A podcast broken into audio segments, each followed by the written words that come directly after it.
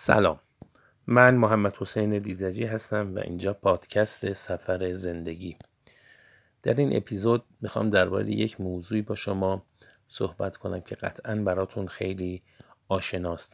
لاقل شنیدید و دربارهش می‌دونید. یه اتفاقی رو یک بار یکی از دوستانم برام تعریف کرد و این تو ذهنم نشست و اون ماجرا رو یه جوری یادداشت کردم و حالا می‌خوام اون رو براتون بخونم. من اسم این اپیزود رو گذاشتم طمع. طمع طمع و طمع. انسان ها گاهی هستی و زندگیشون رو برای این سه حرف آتیش می‌زنن. یعنی برای طمع. شنیده بودن که فلانی هر مبلغی از شما بگیره ماه به ماه سودش رو دو دستی تقدیم می‌کنه. بنابراین اولی خونش و دومی خودروش و اون یکی از بانک وام گرفت و تمام پول وامش رو. و خلاصه هر کسی از هر طریقی تونست و هر چی که داشت رو به پول نقد تبدیل می‌کرد و به این شخص میرسون تا سر ما سود پول خوبی رو ازش بگیره. از این اتاق به اون اتاق و از این طبقه به اون طبقه همه جا صداش پیچید. حتی از شهر خودشون هم این ماجرا فراتر رفت و از شهرهای دیگه هم بعضی باهاش ارتباط برقرار کردند و پول بهش میرسوندن.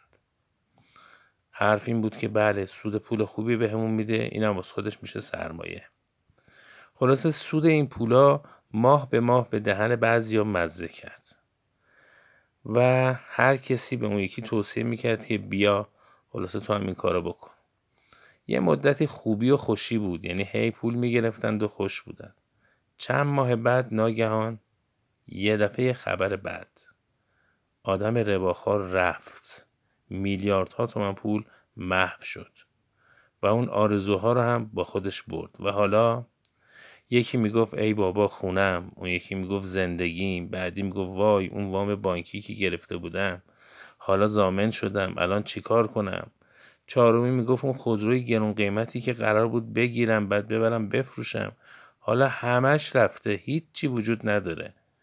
این صداها افسوس پشت افسوس بود که ساعت به ساعت از این آدما شنیده می‌شد. نه جرأت می‌کردن خیلی علنی بازش کنن و بگن که چیکار کردیم. نمی‌تونستن آرامش داشته باشن. از اونورم زندگیاشون متزلزل شده بود.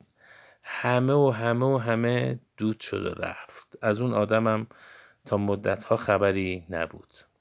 یه دفعه یاد یه جمله افتادم. یه عبارتی میگن در قرآن هست. فکر می‌کنم سوره بقره آیه 276 باشه که خیلی کوتاه و مختصرش اینه.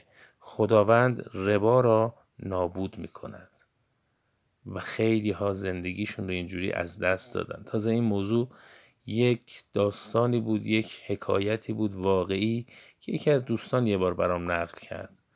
هستن هنوز کسایی که توی این شهر یا تو شهرهای مختلف یا جاهای مختلف این کار رو انجام میدند بارها شکست خوردند ولی باز هم دوست دارن یه چیز این شکلی رو تجربه کنند. ولی خدا تو قرآن جوابش رو داده. چیزی که مشخص هست رو لطفا این شکلی تجربه نکنیم. شاد و موفق و پیروز باشید.